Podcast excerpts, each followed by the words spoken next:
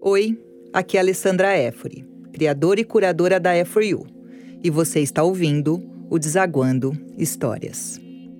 Te convido a acompanhar esse espaço de leitura de cartas.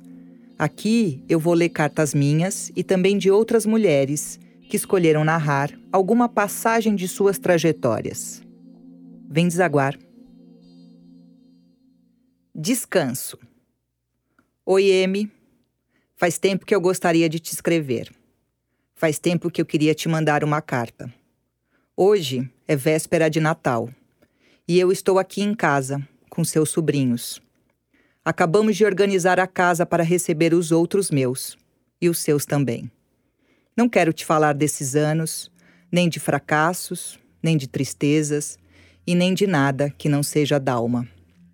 Quero te falar de saudades, saudades daquilo que não foi do amor guardado em mim. Um amor feito na inexistência física. Um amor sem medida e sem vivência. Fiquei ausente de mim e de você. Deixei de sentir a vida em mim. Deixei a carta aberta e fui cuidar dos vivos. E você me visitou de madrugada. Demorei para entender que você tinha vindo. Veio me dizer que continua aqui comigo. Não me deixe esquecer. Acordei e não anotei minhas conversas com o Morfeu. Um novo hábito adquirido para tentar entender o indizível. Reli a carta e percebi que não mergulhei na verdade.